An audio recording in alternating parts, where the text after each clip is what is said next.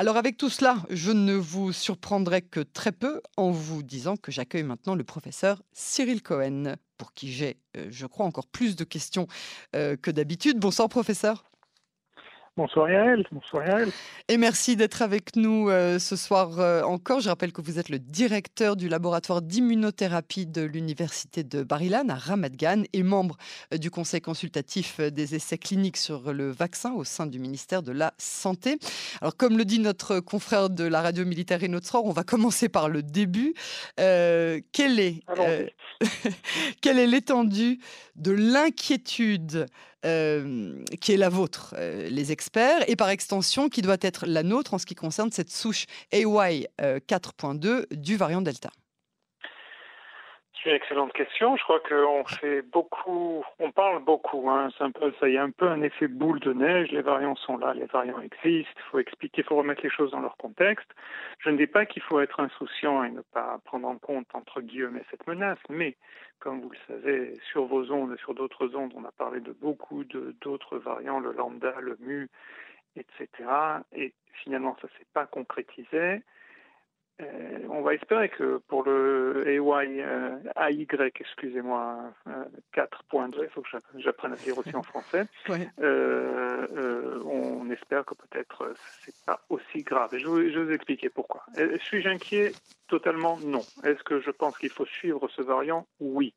La raison, c'est qu'il y a eu un rapport de, en fin de semaine hein, de, des services de séquençage des Anglais, chez les Anglais au Royaume-Uni qui sont excellents, je dois dire. Ils ont déjà en fait séquencé, je crois que c'est les meilleurs au monde, ils ont séquencé un million de souches.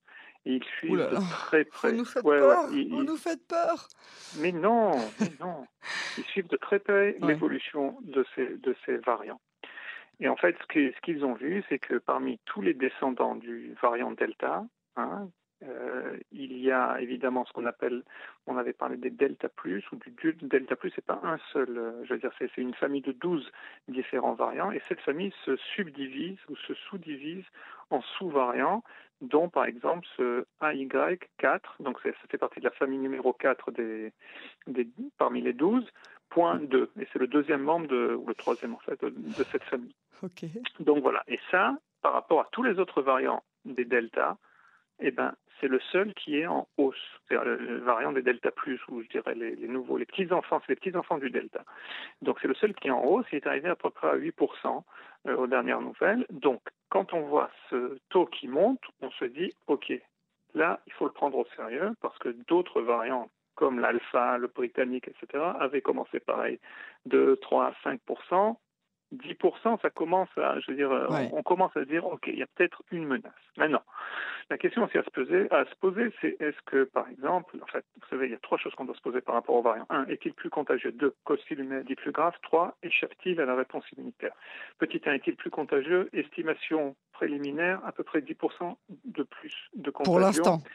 Pour l'instant, mais c'est pas c'est pas énorme. C'est sûr que, comme vous dites, vous avez très bien fait de le dire pour l'instant, parce que euh, il peut avoir lui-même euh, entre guillemets, il peut subir une autre mutation ou accumuler d'autres mutations qui elles-mêmes le rendraient un peu plus, je dirais, contagieux, virulent, etc. Donc c'est sûr que c'est pour ça qu'il faut le suivre. Petit 2, il y a un potentiel. Petit 2, mais c'est pas à ce moment-là, euh, à, l'heure présente, c'est pas une chose qui m'inquiète énormément. Parce que juste pour, pour donner un ordre d'idée, le delta est 100% plus contagieux, par exemple, que, euh, que, le, que la souche originelle, que, que, le one, 60% plus que, que le alpha. Donc, il est apparemment, il pourrait être un peu plus contagieux. Petit 2, euh, est-il une maladie plus grave On ne sait pas encore, je pense pas, vu, parce qu'on connaît ces mutations, on les a rencontrées dans d'autres euh, virus du corona et on a vu qu'elles ne causaient pas une maladie plus grave. Donc voilà.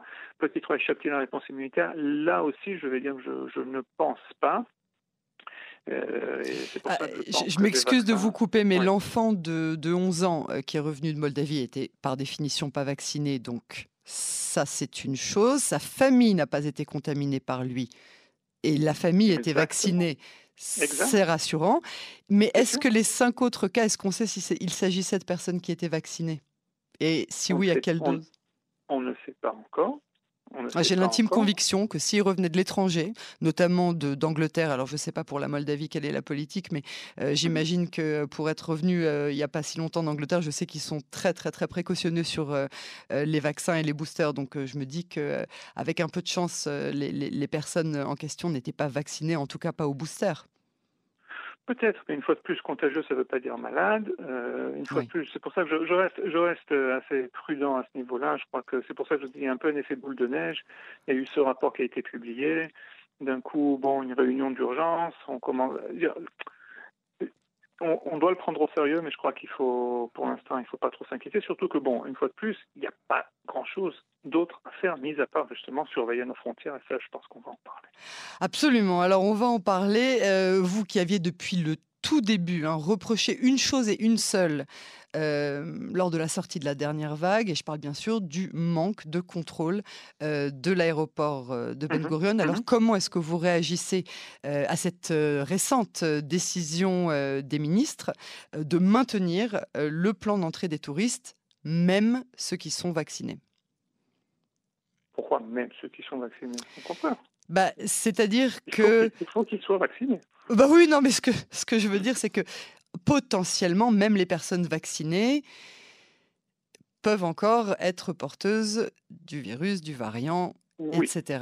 Et peuvent même être contaminées quelques heures, voire quelques jours après leur dernier euh, contrôle PCR euh, de, euh, de, voilà, de, l'aéroport. Et je dirais, et je dirais d'emblée, la chose que je reproche encore, c'est qu'on ne teste pas quelques jours après l'arrivée les gens qui arrivent de l'étranger. Ça, ça devrait être obligatoire pas que pour les touristes, mais aussi pour les Israéliens. Et donc là, je, réponds à votre question. C'est très simple. Si, pour moi, de manière assez logique, si on permet aux Israéliens d'aller aux quatre coins du monde, entre guillemets, et de revenir ici, s'ils ont eu deux doses, trois doses, sans euh, isolement, etc., je vous avoue que d'un point de vue épidémiologique, je ne vois pas la grosse différence avec un touriste qui vient ici euh, une fois de plus, d'un pays vert, d'un pays peut-être où il n'y a pas le variant AY.4, etc., etc. Je ne vois pas la différence s'il est vacciné et qu'il a le même schéma vaccinal que l'on exige en Israël mhm. pour être exempt justement de l'isolement, c'est-à-dire être vacciné, comme vous l'avez indiqué, il y a euh, moins de 180 jours, moins de 6 mois, euh, lors de l'arrivée, etc., etc. Donc pour moi, c'est logique. De, de plus, je regarde notre, notre industrie, industrie touristique qui a beaucoup souffert. Oh, Petit 3, si on rentre même pas dans ces considérations, on pense à tous les membres de famille qui n'ont pas pu voir euh, leurs proches ici, etc. Je vous le dis sincèrement, je crois qu'il est temps de rétablir euh, au moins, hein, je veux dire, ça, n'empêchera pas, je veux dire, si on a des touristes israéliens qui se baladent dans le monde et qui reviennent ici, eux-mêmes, ils peuvent, au même titre, ramener les variants. Donc pour moi, dès le moment où on a des conditions identiques d'entrée en Israël, que vous êtes touriste, je parle d'un point de vue médical, euh, épidémiologique, immunologique, que vous êtes touriste ou euh, citoyen israélien, que ce sont les mêmes, pour moi, je, n'ai aucun problème. Au contraire, je pense que c'est une bonne idée. Oui, oui, tout à fait. Alors, euh, professeur Cohen, on est bien d'accord, si on a détecté euh, jusqu'à présent six cas de, ce, de cette nouvelle souche du variant Delta, ça veut dire qu'il y en a encore euh, de nombreux autres. Ça, on l'a bien compris lors des apparitions des variants précédents. Le temps qu'on réagisse, c'est bien trop tard.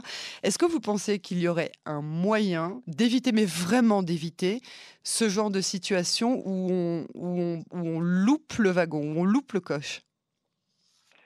Bah, Écoutez, soit on a une politique vraiment zéro Covid avec chacun qui rentre en Israël, qui se retrouve 14 jours euh, en isolement, etc. Et une fois de plus, de euh, tuer les gens, l'économie. En, en, Australie et en Nouvelle-Zélande, que, que j'apprécie tout particulièrement, ils ont fait ça. Ça n'a pas empêché d'avoir quand même des, des, des, cas qui ont euh, engendré d'autres cas.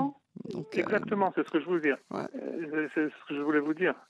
Au bout du compte, ça n'a pas marché quand vous avez un variant super contagieux comme le Delta, etc. Ça, ça, ça, ça, passe entre les trous, entre les mailles de cette passoire. Et puis c'est donc c'est pour ça, c'est une réalité. Il y aura toujours des variants. Je crois qu'une fois de plus, ce que j'ai suggéré, même faire un test rapide après quatre jours, ça c'est une chose hein, qui, à mon avis, est essentielle pour pouvoir traquer. Et si on arrive justement ah, vous savez, c'est très simple. Si on, trouve un cas positif chez quelqu'un qui est revenu, on séquence ce virus et on détermine si c'est un delta qu'on connaît, bah, pas de problème. Si c'est un variant, on le prend beaucoup plus au sérieux. C'est comme ça. Il faut avoir une réponse mesurée à chaque scénario et je crois qu'on ne l'a pas suffisamment encore, mais d'un autre côté, je crois aussi que grâce à la couverture vaccinale, pour l'instant, on est dans une situation qui est meilleure que d'autres pays. Oui, ça c'est euh, indubitable. Alors, euh, je vais maintenant vous poser avec beaucoup de précaution une question sur un politicien, mais comme je sais que vous ne parlez pas euh, de politique, je vais la formuler de telle sorte que vous n'aurez pas besoin de le faire. Le Premier ministre Bennett, finalement, il a pas mal réussi son coup. il a ni confiné ni fermé. Il a même trouvé le moyen de laisser les enfants à l'école, de nouveau sans entrer dans un jugement politique quelle sa stratégie Est-ce qu'elle a été satisfaisante selon vous? Écoutez, il n'y a pas de win-win situation. Je ne sais pas comment vous le dites en français, mais il n'y a pas de situation où on gagne à tous les coups. Il y a une situation de prix, il y a une situation de compromis. Je ne rentre pas dans la politique. La question est quel prix êtes-vous prêt à payer pour, une, euh, pour maintenir une, une situation sanitaire? Le prix qu'on a payé, c'est 1600 personnes qui sont décédées. D'accord? Pendant cette quatrième vague pendant cette quatrième vague et je ne sais pas combien euh, euh, nous aurait quitté si, par exemple, euh, on avait pris d'autres mesures. Moi, je, de toute façon, je, le dis à l'antenne, comme je l'ai dit, comme je l'ai dit au Premier ministre il y a quelques mois, et, et c'est pour ça que je n'ai aucun problème à dire ça.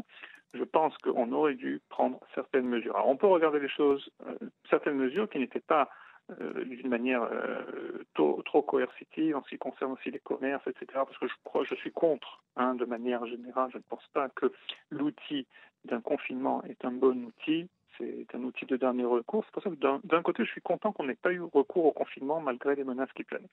D'un autre côté, je pense qu'on aurait pu réduire, et c'est pas seulement mon avis, mais c'est l'avis de plusieurs experts, je pense qu'on aurait pu réduire un peu, je dirais, euh, cette situation où on s'est retrouvé quand même, il ne faut pas l'oublier, à presque 800 malades graves en hôpital, hein, ça c'est pas c'est pas des moindres. On a toujours 150 personnes qui sont sous respirateur.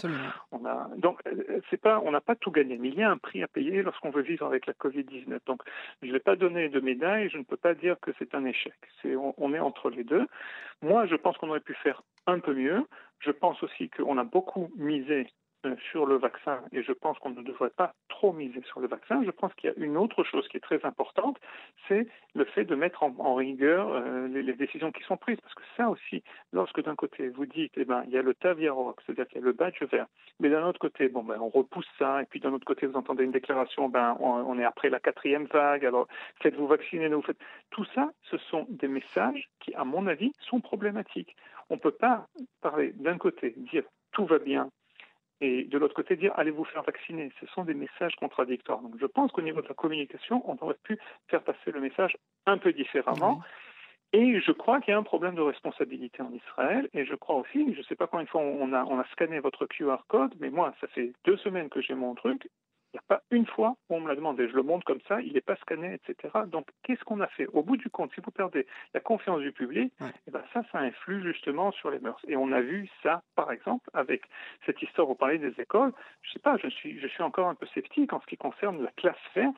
Hein, lorsqu'on on découvre que 50% des parents n'ont même pas fait le, deuxième test euh, PCR euh, pour, pour que... Antigénique, vous voulez dire? Non, non, non, test PCR aussi au, au septième jour. Parce que vous avez, ah oui, oui, oui, oui, absolument. Oui, oui. Et, puis euh, la moitié de test.